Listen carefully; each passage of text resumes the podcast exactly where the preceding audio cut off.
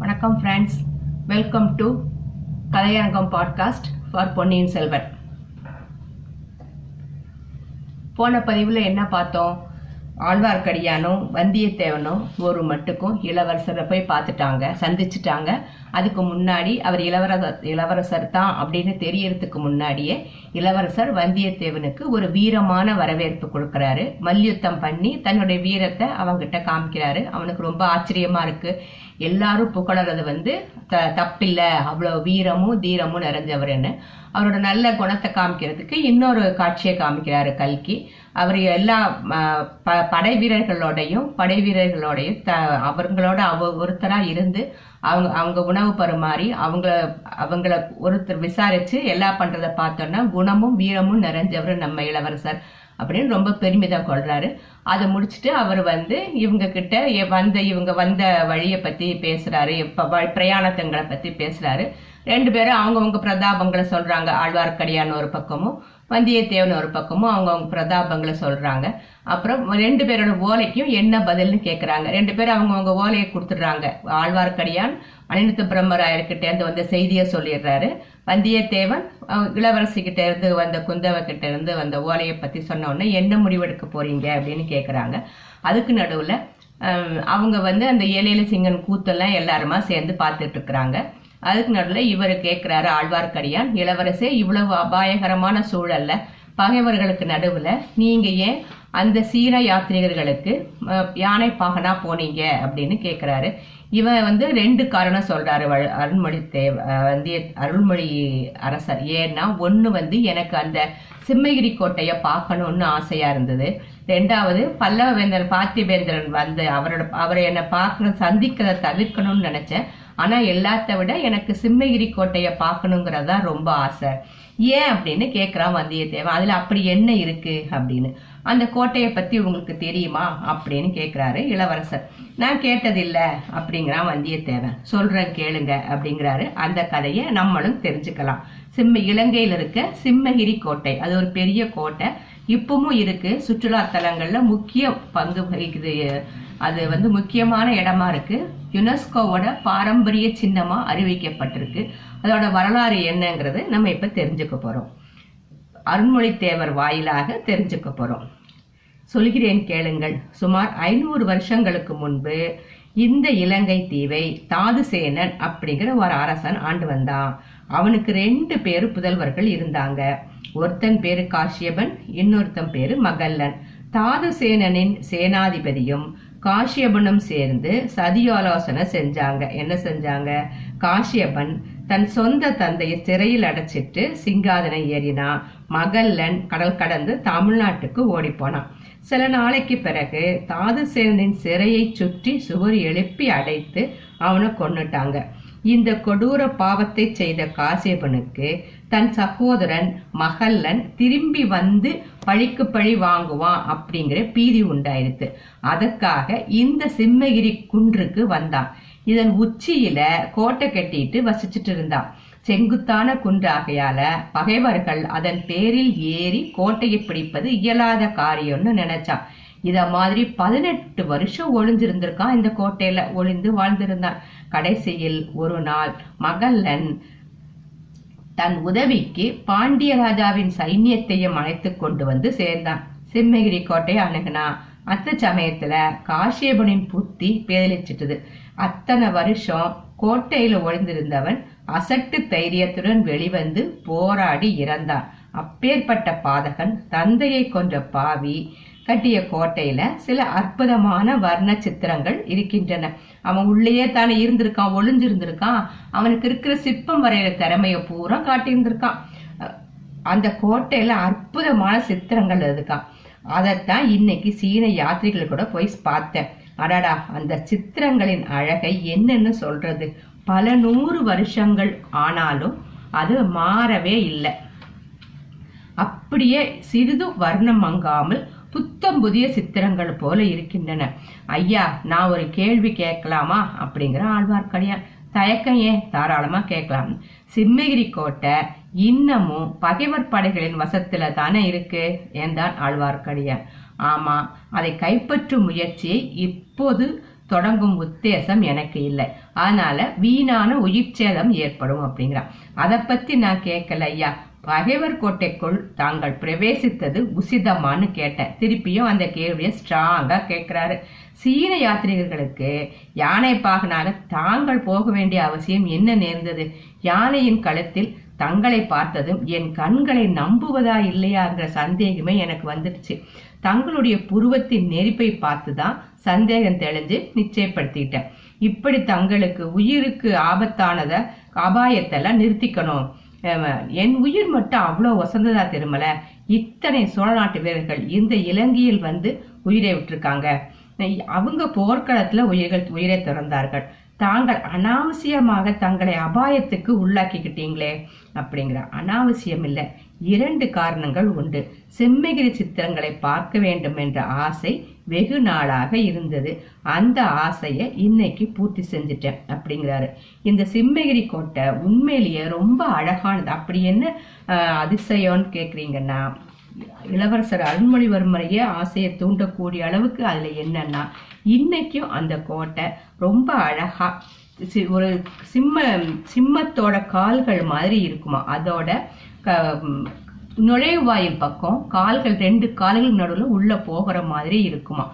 அது அந்த படிக்கட்டுகள் வழியா இருந்தாலும் படிக்கட்டுகள் நிறைய இருந்தாலும் அது அந்த மக்கள் வந்து அதில் வெளிநாட்டுகள் எல்லாரும் அது ஏறாம ட்ரெக்கிங் பண்ணி மலைப்பாதை வழியா போய் போறதைத்தான் பாப்ப பார்ப்பாங்களாம் அப்படிதான் ரொம்ப அழகா இருக்குமா.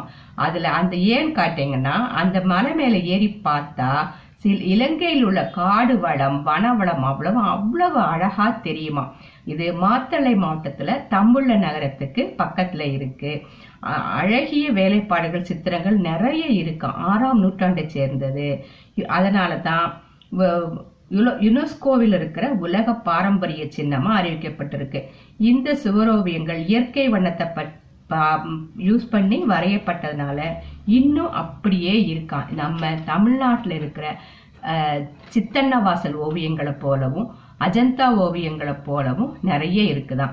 இருபத்தேழு ஓவியங்கள்ல ரெண்டு மட் ஏழு மட்டும்தான் இப்ப மிஞ்சி இருக்குதுன்னு சொல்றாங்க. அவ்வளவு அழகான இடம். அதை பத்தி கல்கி எவ்வளவு வியந்து எழுதி நம்மளே அங்க கூட்டு போயிருக்காரு பாருங்க. சரி அவரை சொல்லிட்டாரு. நான் இந்த ஆசையை பூர்த்தி செஞ்சுக்கிட்டேன். இளவரசே இன்னொரு காரணம். பார்த்திப பல்லவர் திரிகோணமலையில் வந்து இறங்கின இறங்கின உடனே எனக்கு செய்தி கிடைச்சது. அவரை பார்க்க விரும்பல. ஏனெனில் ஏன்னா மாதோட்டத்துக்கு முதன் மந்திரி வந்திருக்கிறார் என்பதும் எனக்கு தெரியும். அவர்கிட்ட இருந்து செய்தி வருங்கிறது எதிர்பார்த்தேன். இரண்டு மூத்தவங்கிட்ட இருந்து செய்தி வந்தா முதலில் கிடைக்கிற செய்தியின் படிதானே நம்ம நடக்கணும். ஆகா அப்படி சொல்லுங்கள். என் கட்சி தானே ஜெயிச்சதுன்னா. இல்ல அரசே அவன் தங்களை தந்திரத்தினால் ஏமாற்றி விட்டான். அவன் ஏமாற்றல நானாகவே தான் ஏமாந்தேன். உன்னை அழைத்து வருவதற்கு வைத்திருந்த வீரனை இவன் குதிரை மேலிருந்து தள்ளிவிட்டு அக்குதிரை மீது தான் ஏறிக்கொண்டு வந்ததை நான் கவனித்து விட்டேன். இவனுக்கு ஒரு பாடம் கற்பிக்கணும் விரும்பினேன் நல்ல பாடம் கற்பிச்சீங்க. ஒவ்வொரு பாடமும் ஒரு மணங்கு நிறை இருக்கும். இப்போது நினைத்தாலும் என் முதுகும் மார்பும் வலிக்கின்றன. ஓலை கொண்டு வந்த தூதனை இப்படித்தானா நடத்துறது. சரி போனா போகட்டும். என்னுடன் பழையாறைக்கு வரதா இருந்தால் எனக்கு ஒரு பழைய பாடல் ஞாபகத்துக்கு வந்தது திருமலை. என் முன்னோர்களில் பெருங்கிள்ளி வளவன் என்று ஒரு மன்னர் இருந்தார். அவர்கிட்ட அதிசயமான யானை இருந்தது. அதன் ஒரு கால் காஞ்சியில் இருக்குமா? இன்னொரு காலினால் தஞ்சையை மிதிக்கும். இன்னொரு கால் இந்த கீழ நாட்டை மிதிக்கும். நாலாவது கால் உறையூரில் ஊன்றி நிலைத்திருக்கும். அது என்ன பாட்டு? அவர் ஞாபகமா சொல்றாரு யாரு? அருள்மொழிவர்மன் கச்சி ஒரு கால் மிதியா? ஒரு காலால் தத்து நீர் தன் தஞ்சை தான் மிதியா?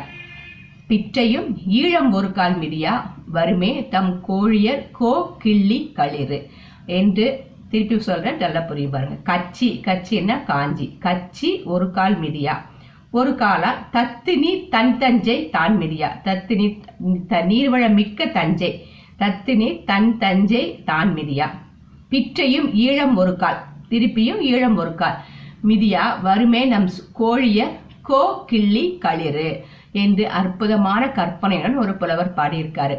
இந்த இலங்கையில மந்தை மந்தையாக ஆயிரம் ஆயிரம் யானைகள் இருக்கின்றன. இருந்து என்ன பயன்? புலவருடைய கற்பனை யானையைப் போல ஒரு யானை இருந்தா நானும் ஒரே சமயத்துல காஞ்சியிலும் பழையாறையிலும் மதுரையிலும் இலங்கையிலும் இருக்கலாம் இல்லையா? புலவரின் யானையை பற்றி கேட்டதும் வந்தியத்தேவனும் ஆழ்வார்க்கடியானும் விழுந்து விழுந்து சிரித்தார்கள். அப்படிப்பட்ட யானை தான் இல்லையே. தாங்கள் என்ன செய்ய போகிறீர்கள்? என்று திருமலை கேட்டார். சந்தேகம் என்ன? பழையாறைக்கு வருவது வருவதென்றுதான் முடிவாகிவிட்டதே அப்படிங்கிறான் வந்தியத்தேவன். உங்கள் சண்டையை கொஞ்சம் நிறுத்தி வைங்க. நாளைக்கு அனுராதபுரம் போவோம்.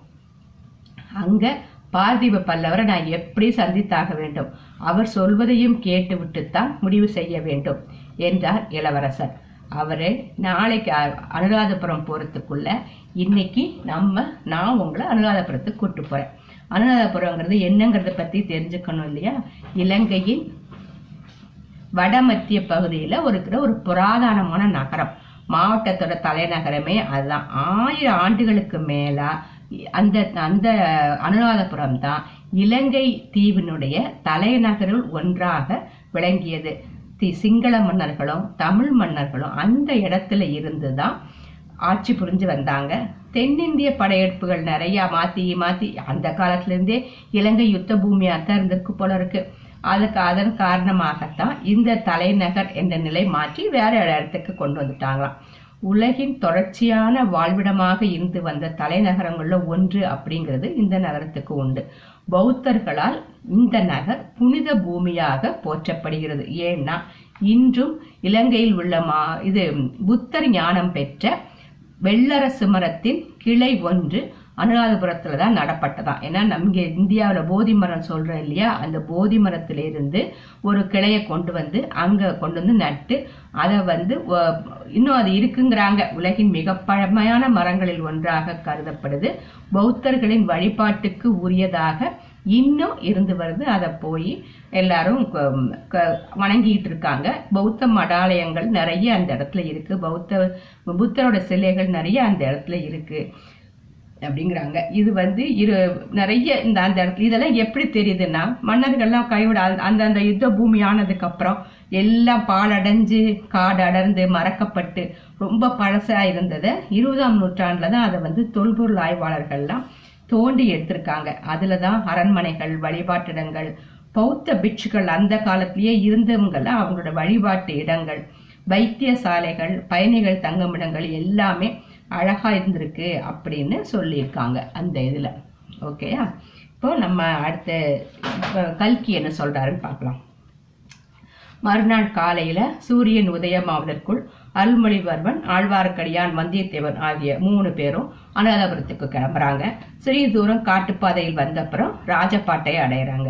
வேறு வீரர்கள் யாரையும் இளவரசர் தம்முடன் மெய்க்காவலுக்கு அழைத்து வராதது வந்தியத்தேவனுக்கு வியப்பா இருந்துச்சான் ஒரு இளவரசர் யாரையுமே நம்ப யாரையுமே கூப்பிட்டுக்காம தனியாவே வர்றாருன்னு. காலை நேரத்துல இருபுறமும் மரங்களடர்ந்த அந்த ராஜபாட்டையில் பிரயாணம் செய்வதே ஒரு ஆனந்த அனுபவம். பழையாறை அரசிடங்குமரி தன்னிடம் ஒப்புவித்திருந்த வேலையை செய்து முடிச்சிட்டோங்கிற பெருமித உணர்ச்சி அவன் உள்ளத்தில் பொங்கிட்டு இருந்துச்சான் அது மட்டுமா? பல வருஷங்களாக அவன் இருதயத்தில் பொங்கிக் கொண்டிருந்த ஆசையும் நிறைவேறிடுச்சு. என்ன ஆசை? அதுதான் இளவரசரை பார்க்கணுங்கிற ஆசை. சோழ வளநாட்டின் செல்லப்பிள்ளையை பார்த்தாகிவிட்டது. நாடு நகரம் எல்லாம் மக்கள் எந்த வீர இளைஞரின் வீர பிரதாபங்களையும் குணாதிசயங்களையும் பாடி புகழ்ந்து கொண்டிருந்தார்களோ அந்த அரசியலங்குமாரரை சந்திச்சா சந்திச்சாச்சு.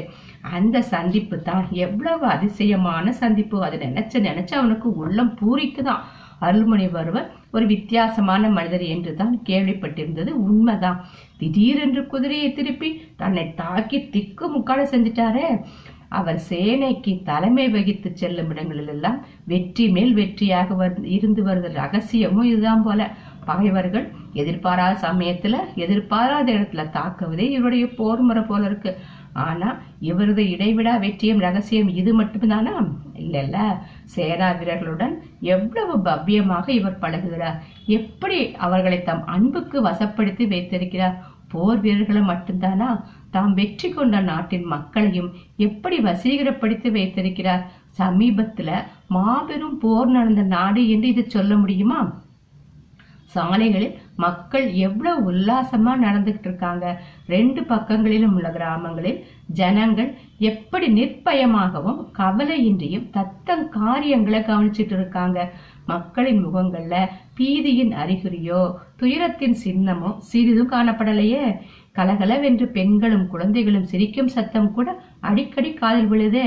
இது என்ன விந்தை? இவர் எத்தகைய விந்தையான மனிதர்?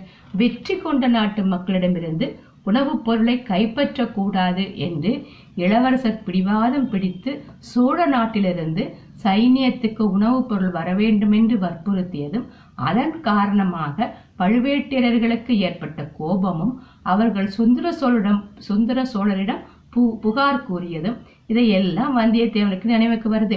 அன்றியும் ஆதித்த கரிகாலர் கையாளும் கொடூரமான போர் முறையையும் அருள்மொழிவர்மரின் தயாளம் பொருந்திய தர்மயுத்த முறையையும் அவர் தன் மனத்துக்குள்ளே ஒப்பிட்டு பார்த்து கொண்டார். சில நாளைக்கு முன்பு வரையில் தன்னுடைய எஜமானராயிருந்த ஆதித்த கரிகாலரை பற்றி எவ்விதத்திலும் குறைவாக எண்ணுவது அவனுக்கே பிடிக்கல.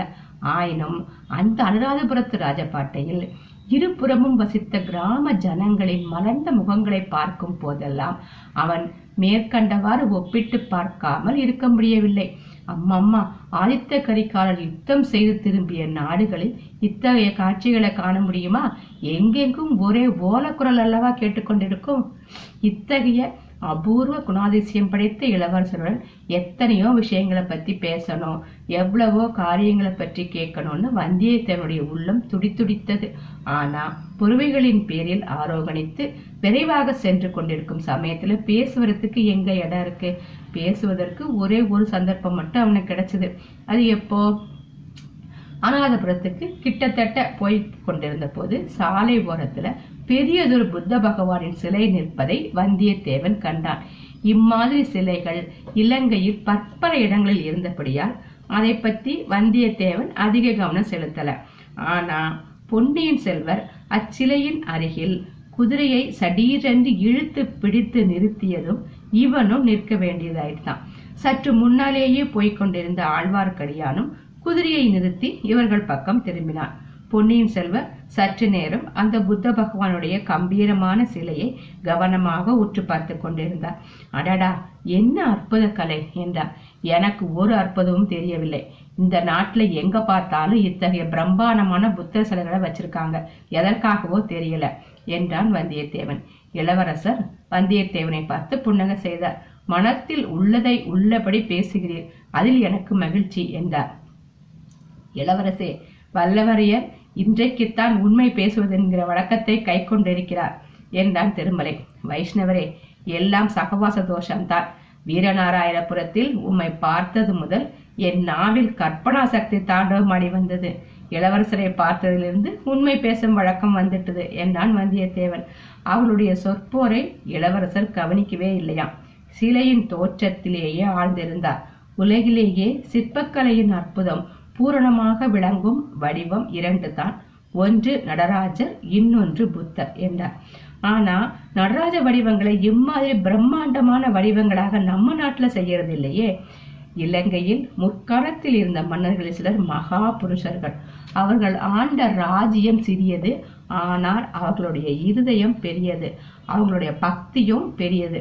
புத்த பகவானிடம் அவங்களுடைய பக்தியை இப்படிப்பட்ட பெரிய வடிவங்களை அமைத்து காட்டினார்கள். புத்த சமயத்தில் அவர்களுடைய பக்தியை பெரிய பெரிய ஸ்தூபங்களை நினை அமைத்து காட்டினார்கள். இந்த நாட்டில் உள்ள புத்தர் சிலைகளையும் விகாரங்களையும் ஸ்தூபங்களையும் பார்த்துட்டு நம் சோழ நாட்டில் உள்ள சின்னஞ்சிறு சிவன் கோயில்களை நினைத்தால் எனக்கு அவமானமாக இருக்கிறது என்றார் பொன்னியின் செல்வர். இவ்விதம் சொல்லிவிட்டு குதிரையிலிருந்து இல இறங்கி இளவரசர் புத்தர் சிலையண்டை சென்றார். சிலையின் பத்ம பாதங்களையும் அந்த பாதங்களை அலங்கரித்திருந்த தாமரை மொட்டுக்களையும் சிறிது நேரம் கவனமாக பார்த்தார். பின்னர் புத்தர் சிலையின் பாதங்களை தொட்டு கும்பிட்டு விட்டு திரும்பி வந்து பழையபடி குதிரையின் மீது ஏறினார். குதிரைகள் சற்று மெதுவாகவே சென்றன. ஏதேது? இளவரசர் புத்த மதத்தை சேர்ந்துவிடுவார் போல் இருக்கிறதே என்று வந்தியத்தேவன் திருமலையிடம் சொன்னது இளவரசர் காதில் விழுந்தது. அவர்கள் இருவரையும் பொன்னியின் செல்வர் பார்த்து புத்த பகவானிடம் என்னுடைய பக்தி காரணார்த்தமானது. அந்த புத்தர் சிலையின் பத்ம பாதங்கள் எனக்கு ஒரு முக்கியமான செய்தியை அறிவித்தன என்றார். ஆகா எங்கள் காதுல ஒண்ணு இல்லையே. மௌன பாஷையில் அச்செய்தி எனக்கு கிடைத்தது. அது என்ன செய்தி? எங்களுக்கு தெரியாமலா? அன்றிரவு பன்னிரண்டு நாழிகைக்கு அனுராதபுரத்தில் சிம்மதாரை தடாகத்துக்கு அருகில் நான் வர வேண்டும் என்று பகவானுடைய பாத மலர்கள் எனக்கு அறிவித்தன அப்படிங்கிறாரு பொன்னியின் செல்வர். பாருங்க எல்லாரோட பார்வையும் ஒரே மாதிரி இருக்காது. இவங்க ரெண்டு பேரும் புத்தர் சிலையும் அதோட பிரம்மாண்டத்தை மட்டும்தான் பார்த்தாங்க. ஆனா அவருக்கு வந்து பன்னிரண்டு நாளிகைக்கு அனுராதபுரத்தில் சிம்மதார தடாகத்துக்கு அதில் நான் வர வேண்டும் என்று பகவானுடைய பாத மலர்கள் எனக்கு அறிவித்தன அப்படிங்கிறாரு. எப்படி? அப்படிங்கறத இப்போ கொஞ்ச நேரத்துல நமக்கே தெரிய போகுது பாருங்க. சூரியன் அஸ்தமனமாகிற நேரத்துல அவங்க அனுராதபுரத்தை அணுகினாங்க. இலங்கை தீவின் தொன்மை மிக்க அந்த தலைநகரை சற்று தூரத்தில் பார்த்த உடனேயே வந்தியத்தேவன் அதிசயத்துல அதிசய கடல்ல மூழ்கி பேசும் சக்தியை இறந்து இழந்துட்டானாம். அந்த அளவுக்கு அழகா இருந்துதான் அனுராதபுரத்தை பற்றி அவன் பலர் சொல்ல கேள்விப்பட்டதுண்டு. அந்நகரை பற்றி அவர்கள் செய்த வர்ணனைகளிலிருந்து அதன் தோற்றம் இப்படி இருக்கும் என்று அவன் கற்பனை செய்து பார்த்ததுண்டு. ஆனா அவனுடைய கற்பனைகளை எல்லாம் அந்த மாநகரம் மிஞ்சியதா இருந்துச்சான் என்ன? அம்மா அம்மா அதன் மதில் தான் எத்தனை பெரியது மதில் சுவர்? எப்படி இருபுறமும் நீண்டு கொண்டே செல்கிறது? எந்த இடத்தில் அந்த சுவர்கள் திரும்புகிறது என்று தெரிந்து கொள்ளவும் முடியவில்லையே. மதில் சுவருக்கு உள்ளே எத்தனை எத்தனை கோபுரங்களும் ஸ்தூபங்களும் மண்டப சிகரங்களும் தலை தூக்கி கம்பீரமா நிற்கின்றன. ஒன்றுக்கொன்று அவை எவ்வளவு தூரத்தில் நிற்கின்றன? இவ்வளவும் ஒரே நகரத்துக்குள்ள ஒரே மதில் சுவருக்குள்ள அடங்கி இருக்க முடியுமா? காஞ்சி பழையாறை தஞ்சை முதலிய நகரங்கள் எல்லாம் இந்த மாநகரத்தின் முன்னே எம்மாத்திரம் அசோக சக்கரவர்த்தியின் காலத்தில் பாடலிபுத்திரமும் விக்ரமாதித்தன் ஆட்சியில் உஜ்ஜினி நகரமும் கரிகால் வளவன் காலத்தில் காவேரி பட்டணமும் ஒரு கால் இந்த நகரத்தை போல இருந்திருக்கலாம். தற்காலத்தில் உள்ள வேறு எந்த பட்டணத்தையும் இதற்கு இணை சொல்ல முடியாது. மதில் சுவரும் அதன் பிரதான வாசலும் நெருங்க நெருங்க நகரை நோக்கி செல்வோரின் கூட்டம் அதிகமாகி வந்தது.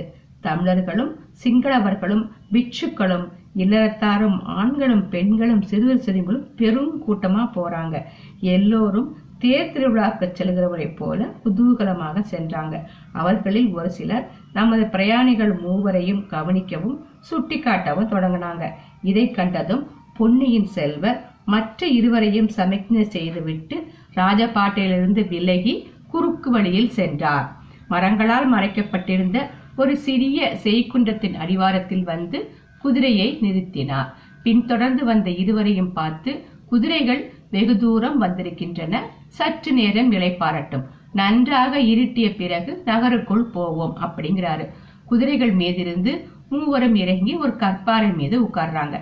இவ்வளவு கூட்டமா ஜனங்கள் போறாங்களே. இன்றைக்கு இந்த நகரத்துல ஏதாவது உற்சவமோ? அப்படின்னு வந்தியத்தேவன் கேக்குறான். இந்த நாட்டில் நடக்கும் திருவா திருவிழாக்களுக்குள்ளே பெரிய திருவிழா இன்னைக்கு தான் அப்படிங்கிறாரு இளவரசர். ஈழ நாட்டுல ஏதோ யுத்தம் நடக்குன்னு கேள்விப்பட்டேன் இங்க வந்து பார்த்தா ஒரே உற்சவமா இருக்கிறதே என்கிறான் வந்தியத்தேவன். பழையாறையில் ஸ்ரீ ஜெயந்தி உற்சவம் நடந்தது என்று நீ சொல்லவில்லையா? ஆமா ஆனா பழையாறை சோழ நாட்டில் இருக்கிறது. அனுராதபுரம் ஈழ நாட்டில் இருக்கிறது. அதனால் என்ன? சோழ நாட்டிலும் சுந்தர சோழ சக்கரவர்த்தியின் ஆட்சிதான். ஈழ நாட்டிலும் அவருடைய செங்கோல் ஆட்சிதான். ஆனால் இந்த நாட்டில் இன்னும் பகைவர்கள் இருக்கிறாங்களாமே? அவர் அவர் சொல்றார் பாருங்க பகைவர்கள் எங்கேயும் இருக்காங்க. அதுக்கு இங்குள்ள ஜனங்க என்ன செய்வாங்க? போர்க்காலத்தில் போர்க்களத்தில் போர் நடத்த வேண்டியதுதான். அதுக்கப்புறம் ஊர்ப்புறத்தில் உற்சவமும் நடக்க வேண்டியதுதான். திருமலை நீ என்ன சொல்ற? என்கிறார் இளவரசர். இங்கே வெளிப்பகைவர்கள் இருந்தால் அங்கே உட்பகைவர்கள் இருக்கிறார்கள். வெளிப்பகைவர்களை காட்டிலும் உட்பகைவர்களே அபாயமானவர்கள். ஆகையால் இளவரசர் இந்த நாட்டிலேயே உற்சவமும் யுத்தமும் நடத்தி கொண்டிருப்பதே நல்லது என்று அடியேன் சொல்லுகிறேன் அப்படிங்கிற ஆழ்வார்க்கடியார் அழகாத்தான் இருக்கு. வெளிப்பகைவர்களை விட உட்பகைவர்களே அபாயமானவர்கள்னா அங்கதான் நம்ம இளவரசு இருக்கணும். அபாயம் அதிகம் உள்ள இடமே வீரபுருஷர்கள் இருக்க வேண்டிய இடம் இல்லையா? அப்படிங்கிற வந்தியத்தேவன். வீரம்னா அசட்டுத்தனமா சதிகாரர்கிட்டையும் கொலைக்காரர்கிட்டையும் போய் அகப்பட்டு கொள்ள வேண்டும்ங்கிற அர்த்தமா? வீராதி வீரனாகிய நீ அங்கே போய் அப்படி அகப்பட்டுக் கொள்வதானே? எதற்காக தப்பி ஓடி வந்தார் என்கிறான் திருமலை. போதும் போதும். நீங்கள் ஒரு யுத்தம் இங்கே ஆரம்பித்து விட வேண்டாம் என்று அருள்மொழிவர்மர் சமாதானம் செய்வித்தார். ரெட்- இருட்டிய பிறகு மூன்று பேரும் அந்த புறத்துக்குள்ள பிரவேசிக்கிறாங்க. அன்று யாத்திரைகள் யாரையுமே கோட்டை வாசலில் தடுத்து நிறுத்தவில்லை. எல்லோரையும் தங்கு தடையின்றி விட்டுக்கிட்டு இருந்தாங்க. காவலர்கள் சும்மா நின்று பார்த்து கொண்டிருந்தார்கள். கூட்டத்தோட கூட்டமாக நம் கதாபுருஷர்கள் மூவரும் நகருக்குள் பிரவேசித்து சென்றார்கள். அனுராதபுரத்தின் வீதிகள்லயும் ஜனக்கூட்டம் அளவில்லாமத்தான் இருந்தது. சாது சாது என்கிற கோஷம் வானை அளாவியது. ஆங்காங்கு பல பா பல மாட மாளிகைகளும் விகாரங்களும் இடிந்து கிடப்பதை வந்தியத்தேவன் கண்டான். இடிந்து போன பல கட்டடங்கள் புதுக்கி புதுப்பிக்கப்பட்டிருப்பதையும் பார்த்தான். புதுப்பிக்கும் திருப்பணி இளவரசர் கட்டளையின் பேரிலே தான் நடந்திருக்கணும் என்று தீர்மானித்துக் கொண்டான். இப்படியெல்லாம் இவர் செய்து வருவதின் நோக்கம் என்ன? ஜெயிக்கப்பட்ட நாட்டின் மக்களுக்கு இவர் ஏன் இவ்வளவு சலுகை காட்டுறாரு? ஆயிரம் ஆண்டுகளாக தமிழகத்துடன் அடிக்கடி சங்- சண்டை போட்டு வர்றாங்க இந்த சிங்கள அரசர்கள். இன்னும் முடியலன்னு வச்சுக்கோங்களேன். இத்தகைய நெடுங்கால பகைவர்களின் தலைநகரத்தை அழித்து கொளுத்தி தரைமட்டமாக்குவதற்கு மாறாக இடிந்து போன கட்டிடங்களை புதுப்பித்து திருவிழாக்கள் நடத்த இவர் அனுமதித்து வருகிறாரே. இது என்ன அதிசயம்? இதில் ஏதோ மர்மம் இருக்க வேண்டும். அது என்னவா இருக்கும்? வந்தியத்தேவனுடைய உள்ளத்தில் ஒரு விந்தையான உண்ணம் உதித்த எண்ணம் உதித்தது. ஆம் ஆம் அப்படித்தான் இருக்க வேண்டும். சோழ நாட்டில் இவருக்கு உரிமை எதுவும் இல்லை. பட்டத்து இளவரசர் ஆதித்த கரிகாலர் இருக்கிறார். அவருடன் போட்டியிட மதுராந்தக தேவர் இருக்கிறார். ஆகையால் இந்த மா இலங்கை தீவில் ஒரு தனி ராஜ்யத்தை ஸ்தாபித்து சுதந்திர மன்னராக விரும்புகிறார் போலும். இவன் கணக்கு எப்படி போதுப்பாங்க யார் கண்டது? இவருடைய விருப்பம் நிறைவேறினாலும் நிறைவேறலாம். குழந்தை ஜோசியர் சொன்னார் அல்லவா? அருள்மொழிவர்மர் துருவ நட்சத்திரம் போன்றவர். அவரை நம்பினவர்களுக்கு ஒரு குறைவும் இல்லை என்று. அத்தகைய வீர புருஷர்கிட்ட தான் வந்து சேர்ந்து விட்டதை நினைத்து அவனுடைய உ- உள்ளம் மகிழ்ச்சியால் பூரித்தது. சரி அடுத்து என்னன்னு பார்க்கலாம். வெளிப்புறங்கள் இடிந்து இருளடைந்திருந்த ஒரு பழைய மாளிகையின் வாசல்ல அவங்க வந்து நிக்கிறாங்க. குதிரைகளின் மீதிருந்து இறங்கினாங்க. அந்த இடம் முக்கியமான வீதிகளிலிருந்து சற்று ஒதுக்குப்புறமாக இருந்தது. ஆகையால அங்கே ஜன கூட்டம் இல்ல. இளவரசர் மூன்று தடவை கையை தட்டுறாரு உடனே இந்திர ஜாலத்தினால் நடந்தது போல அந்த மாளிகையின் ஒரு பக்கத்தில் கதவு திறந்து வழி உண்டாயிற்று. ஆட்கள் யாருமே இருந்ததாக தெரியல. இளவரசர் இருட்டிலேயே நுழைந்து மேலே போறாரு. வந்தியத்தேவன் பின்னால் திரும்பி குதிரைகளின் கதி என்னவென்று ஆவலுடன் பார்த்தார். இளவரசர் குதிரைகளுக்கு வழி தெரியும் என்று வந்தியத்தேவனை கையை பிடித்து இழுத்துச் சென்றார். சற்று தூரம் இருளிலேயே நடந்தார்கள். அப்புறம் என்னாச்சா? மினுக்கு மினுக்கென்று வெளிச்சம் தெரிஞ்சது பின்னர் பிரகாசமான ஒளி தென்பட்டது. அது ஒரு பழைய காலத்து அரண்மனையின் உட்புறம் என்று வந்தியத்தேவன் கண்டான். இங்கே கொஞ்சம் ஜாக்கிரதையாகவே இருக்கணும். மகாசேன சக்கரவர்த்தியின் அந்தப்புறம் இது. திடீரென்று சக்கரவர்த்தி விஜயம் செய்து நம்மை துரத்த பார்த்தாலும் பார்ப்பார் என்றார் இளவரசர். மகாசேனன் என்பவர் யார்? என்று வந்தியத்தேவன் கேட்டான். மகாசேனர் அறுநூறு ஆண்டுகளுக்கு முன்னால் இந்த லங்கா ராஜ்யத்தை ஆண்ட சக்கரவர்த்தி. அவர் பொது ஜனங்களுக்கு பல நன்மைகளை செய்தார். ஆகையால் அவருடைய ஆவி இந்த நகரத்தில் இன்னமும் உலாவிக் கொண்டிருப்பதாக ஜனங்கள் நினைக்கிறார்கள். அவருடைய ஆவியானது துணியில்லாமல் குடிலில் கஷ்டப்படப் போகிறதே என்று மரக்கிளைகளில் துணிகளை கட்டி தொங்க விடுகிறார்கள் இந்த அரண்மனையிலும் அவருக்கு பிறகு யாரும் வசிப்பதில்லை. வெறுமனையை தான் விட்டு வைத்திருக்கிறார்கள். ஏன்னா அந்த ஆய் வந்து தங்கும்னு வச்சிருக்காங்களாம். இளவரசரும் அவருடன் வந்தவர்களும் பணிவிடை செய்ய அங்கு ஏவலாளர்கள் இருந்தார்கள். குடித்து உணவருந்திய பிறகு மூவரும் அந்த அரண்மனையின் உச்சி மாடத்திற்கு சென்றார்கள். அவர்கள் இருந்த இடத்திலிருந்து சுற்றுப்புறம் எங்கும் பார்க்கலாம். ஆனால் அவர்களை கீழே உள்ளவர்கள் பார்க்க முடியாது. அப்படிப்பட்ட இடத்தில் போய் அமர்ந்தார்கள். அப்போ அவன் போய் கேட்குறான். வந்தியத்தேவன் பார்த்துட்டு கேட்குறான் ஐயா பன்னிரண்டு நாளிகைக்கு எங்கேயோ வரும்படி புத்தர் சிலை செய்து சொன்னதாக கூறினீர்களே அப்படின்னு வந்தியத்தேவன் கேட்டன. இன்னும் நேரம் இருக்கு. சந்திரன் இப்போதானே உதயமாகி இருக்கிறான் அதோ அந்த தாகாபாவின் உச்சிக்கு நேரே சந்திரன் வந்ததும் புறப்பட்டு விடுவோம் என்றார். அவர் சுட்டிக்காட்டிய இடத்தில் ஒரு பெண் பெரிய குன்று போன்ற தாகபா ஸ்தூபம் நின்றது. புத்தர் பெருமானுடைய திருமேனியின் துகளை அடியில் வைத்து எழுப்பிய ஸ்தூபங்களாலதான் அவை தாது கற்பம் என்று அழைக்கப்பட்டன. தாது கற்பம் என்னும் பெயர்தான். பின்னர் தாகபா ஆயிற்று. தாகபான ஸ்தூபங்கள் தான் அது பூராமே. எதற்காக இவ்வளவு பெரிய கட்டிடங்களை கட்டினார்கள்? வந்தியத்தேவன் கேட்கிறான். முதன் முதலில் புத்தர் எவ்வளவு பெரியவர் என்பதை ஜனங்களுக்கு உணர்த்துவதற்காக இவ்வளவு பெரிய சின்னங்களை நிர்மாணித்தார்கள். பின்னால் வந்த அரசர்களோ தாங்கள் எவ்வளவு பெரியவர்கள் என்பதை காட்டுவதற்காக முன்னால் கட்டியிருந்த ஸ்தூபங்களை காட்டிலும் பெரிதாக கட்டினார்கள் என்றார் இளவரசர். சிறிது நேரத்திற்கெல்லாம் சமுத்திரத்தின் கொந்தளிப்பை போன்ற பேரிரைச்சல் ஒன்று கேட்டது. வந்தியத்தேவன் இரைச்சல் வந்த திக்கை திரும்பி பார்த்தான். தூரத்தில் ஒரு பெரிய சேனா சமுத்திரத்தை போன்ற பெரும் கூட்டம். வீதிகளில் முடிவில்லாது நீண்டு போய்க் கொண்டிருந்த ஜனக்கூட்டம் வருவது தெரிந்தது. அந்த ஜன சமுத்திரத்தின் நடுவே கரிய பெரிய திமிங்கலங்கள் போல நூற்று கணக்கில் யானைகள் காணப்பட்டன. கடல் நீரில் பிரதிபலிக்கும் விண்மீன்களைப் போல ஆயிரம் ஆயிரம் தீ தீவர்த்திகள் ஒளி வீசின. ஜனங்களோ லட்சக்கணக்கில் இருந்தார்கள். வந்தியத்தேவன் இது என்ன இது? பகைவர்களின் படையெடுப்பை போல அல்லவா இருக்கிறது? என்றான். இல்லை இல்லை. இதுதான் இலங்கை நாட்டிலேயே மிகப்பெரிய உற்சவமாகிய பெரஹாரத் திருவிழா என்றார் இளவரசர். ஊர்வலம் நெருங்கி வர வர வந்தியத்தேவனுடைய வியப்பு அதிகமாகிக் கொண்டிருந்தது. அந்த மாதிரி காட்சியை அவன் தன் வாழ்நாளில் பார்த்ததில்லை. முதலில் சுமார் முப்பது யானைகள் அணிவகுத்து வந்தன. அவ்வளவும் தங்கமுக படாங்களினால் அலங்கரிக்கப்பட்ட யானைகள். அவற்றில் நடுநாயகமாக வந்த யானை எல்லாவற்றிலும் கம்பீரமாக இருந்ததுடன் அலங்காரத்திலும் சிறந்து விளங்கியதாம். அதன் முதுகில் நவரத்தினங்கள் இழைத்த தங்க பெட்டி ஒன்று இருந்தது. அதன் மேல் ஒரு தங்க குடை கவிந்திருந்தது. நடுநாயகமாக அந்த யானையை சுற்றி இருந்த யானைகளின் மீது புத்த பிட்சுக்கள் அமர்ந்து வெள்ளி பிடி போட்ட வெண் சாம்பரங்களை வீசிக்கொண்டிருந்தார்கள். யானைகளுக்கு இடையிலேயே குத்து விளக்குகளையும் தீவர்த்திகளையும் இன்னும் பல வேலைப்பாடமைந்த தீபங்களையும் ஏந்தி கொண்டு பலர் வந்தார்கள்.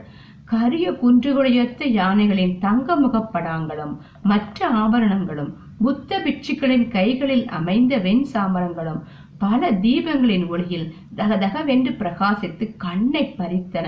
யானைகளுக்கு பின்னால் ஒரு பெரும் ஜன கூட்டம் அந்த கூட்டத்தின் மத்தியில் சுமார் நூறு பேர் விசித்திரமான உடைகளையும் ஆபரணங்களையும் தரித்து நடனமாடிக்கொண்டு வந்தார்கள். அவர்களில் பலர் உடுக்கை போன்ற வாத்தியங்களை தட்டிக்கிட்டு ஆடினாங்களாம். இன்னும் பல வகை வாத்தியங்கள் முழங்குச்சான் அப்பப்பா ஆட்டமான ஆட்டம் கடம்பூர் அரண்மனையில தேவராளனும் தேவராட்டியும் ஆடிய வெறியாட்டம் எல்லாம் இதுக்கு முன்னால நிக்கவே முடியாதாம். சிற்சில சமயம் அந்த ஆட்டக்காரர்கள் விற்றென்று வானில் எழும்பி சக்கராக்காரமாக ரெண்டு மூணு தடவை சுழன்று விட்டு தரையில் வந்தாங்களாம். அப்படி அவர்கள் சுழன்ற போது அவங்க இடையில கொஞ்சம் கொஞ்சமாக தொங்கிக் கொண்டிருந்த துணி மடிப்புகள் பூச்சக்கர குடையை போல சுழன்றதாம்.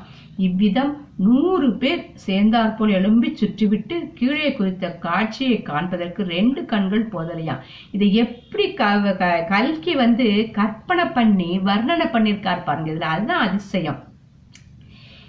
இரண்டாயிரம் கண்களாவது குறைந்தபட்சம் வேணுமா இதை பார்க்கறதுக்கு? ஆனா அத்தகைய சமயங்களில் எழுந்த வாத்திய முழக்கங்களை கேட்பதற்கோ இரண்டாயிரம் செவிகள் போதவே போதாதான் நிச்சயமாக ரெண்டு லட்சம் காதுகளாவது வேணுமா? அப்படியாக உடுக்கைகள் துந்துபிகள் இது எல்லாமே இசைக்கருவிகள் ஃப்ரெண்ட்ஸ் உடுக்கைகள் துந்துபிகள் மத்தளங்கள் செப்பு தாளங்கள் பறைகள் கொம்புகள் எல்லாம் சேர்ந்து முழங்கி கேட்போர் காதுகள் செவிடுபடச் செய்ததாம். சரி இவங்க இத புற ரசிச்சுக்கிட்டே இருக்கட்டும். அப்புறம் என்ன ஆச்சுங்கிறத அடுத்த பதிவுல பார்க்கலாமா? ஓகே.